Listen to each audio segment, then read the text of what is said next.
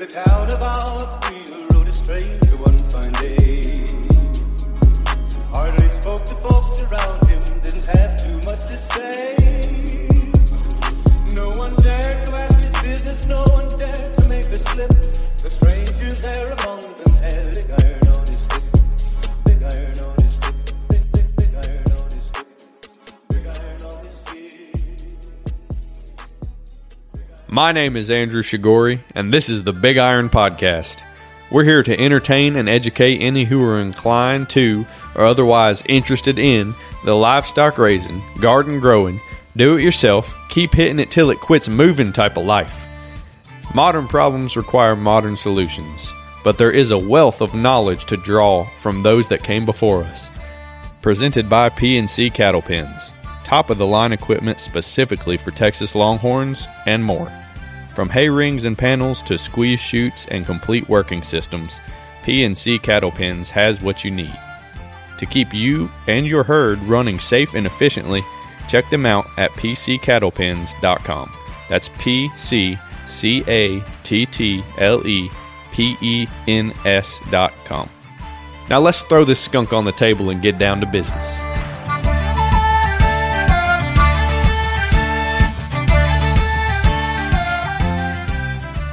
Welcome to Day 5 of the Big Iron Podcast Marathon.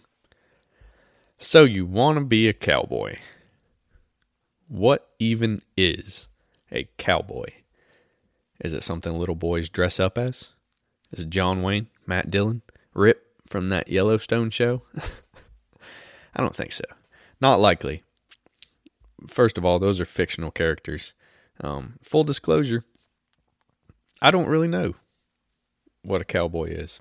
I'm just a hillbilly from West Virginia that got sick of being lied to and it started on this path of raising of as much of my own food as possible.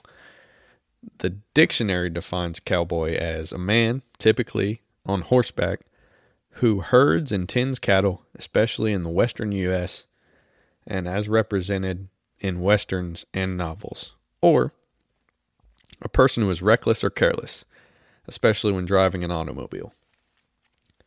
That's how the dictionary defines it.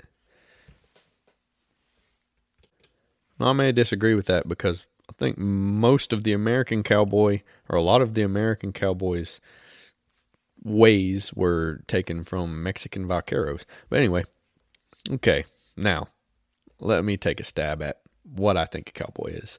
I think the idea of the American cowboy is someone who lives on the fringe, someone who puts their passion above pretty much everything else. Also someone who lives by a code, someone who takes care of those that are weaker than him and stands up for what's right, sometimes at great personal cost. Now I'll tell you this, there's a lot of wannabes out there. A hat don't make you a cowboy. I know that much. Country singer Bryn Hill has a song that I always thought summed it up pretty good. The song is called Hell on Your Women, and the line I'm thinking of goes like this. I ain't gonna sing it. Goes, I'd trade fancy trucks and money, I'd trade power, I'd trade fame for one more day of buckarooing on a horse that's halfway lame. Gets me every time. So when you find that thing that you can't do without, you would trade just about anything to keep on doing it. If you're going to make it as a rancher, you'll have to learn how to make the hard decisions, how to balance what you have to do to keep the ranch in operation and personal integrity. Can you afford to bottle feed a calf whose mama rejected it? Can you afford not to? Some payments aren't made with money. Let me put it this way. If you're in it for the money, you may be setting yourself up for disappointment. I'll tell you a story. This past spring, we had a cow calf and could not nurse its calf due to a poorly structured udder. By the time I found the calf, it was weak, barely standing. So we caught mama and baby, put mom in our PNC squeeze chute and got the baby to nurse some. Milked some colostrum off of her into a bottle for later, and things were looking up. We put the calf in the cab of the truck, set him up a cozy barn stall, and he seemed to be getting stronger.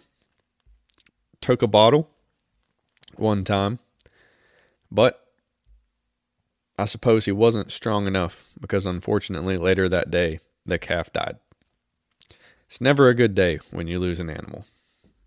The tough decision came on what to do with the cow. Given the state of her udder, I was not confident that she would be able to raise a calf again. I didn't think it was right to breed a cow just for her to have calves that would possibly suffer, as well as continue to cost us money. We did have a significant chunk of change invested in her. She was a nice cow. Good pedigree, that is. And in the end, it was a cut your losses situation. The cow ended up in ground beef. We weren't willing to breed a cow that we thought was going to continue to have problems for us and had to take a monetary hit because of it.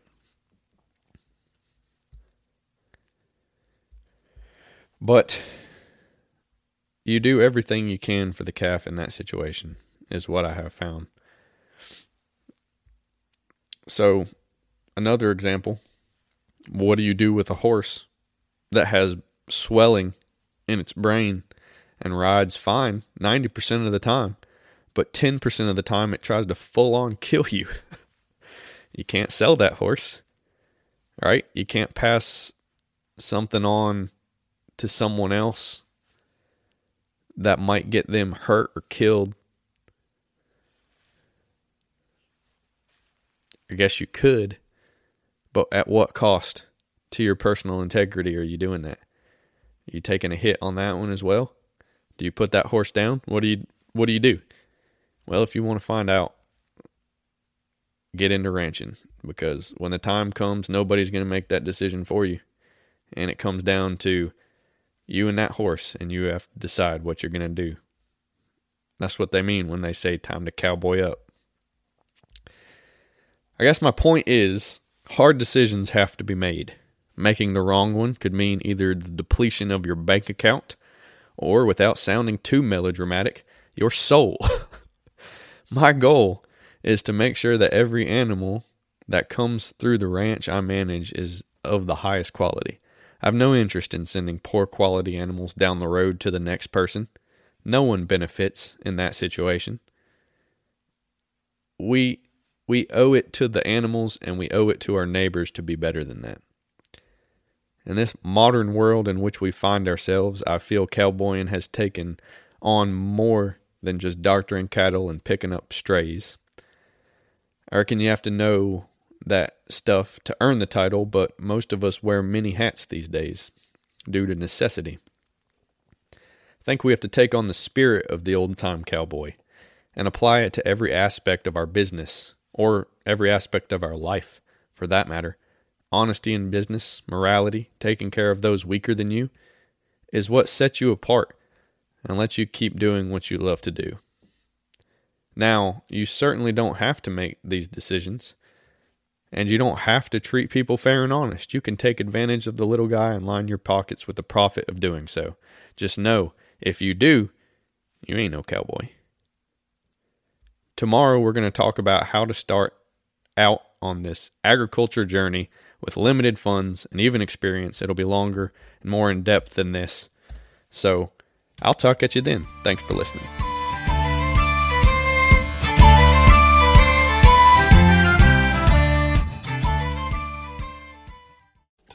Hidden Springs Ranch Beef is 100% registered Texas Longhorn beef. Try out our new snack sticks, lean longhorn beef with no nitrates added.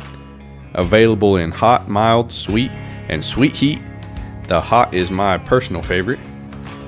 We're happy to say that these snack sticks are shelf stable and we can ship them directly to you. Or if you're in North Carolina, check out our freezer beef options for local pickup. Halves, wholes, bundle boxes, and bulk ground. Go check it out at hslonghorns.com under the beef tab and use code BIGIRON for a little discount on me. hslonghorns.com and hit that beef tab.